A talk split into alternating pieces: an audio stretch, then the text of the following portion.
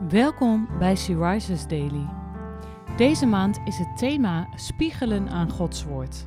En vandaag luisteren we naar een overdenking van Bettine van der Werken.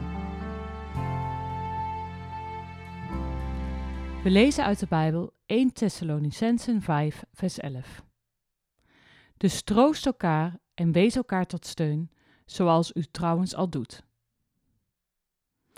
Door wie word jij getroost? Wie is er voor jou?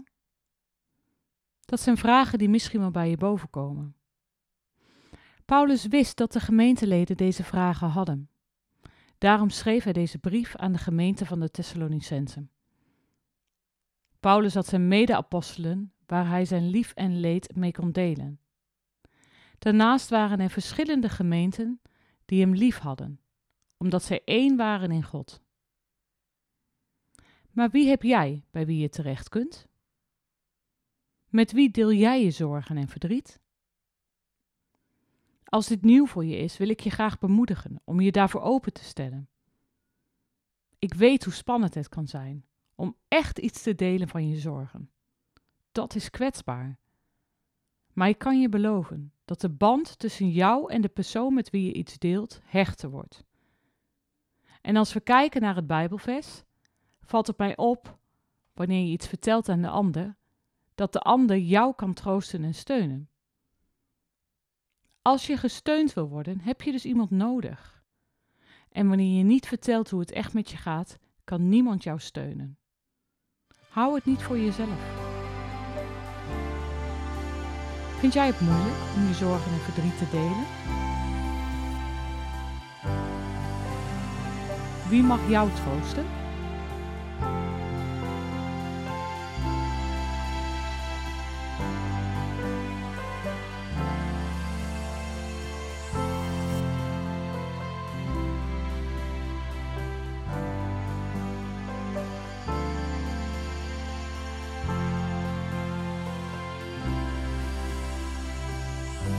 Ik bid dat God door zijn geest jou vandaag helpt om je open te stellen naar een persoon die je vertrouwt.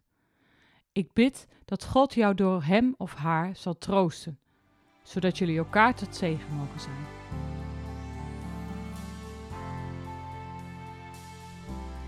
Je luisterde naar een podcast van Sea Rises.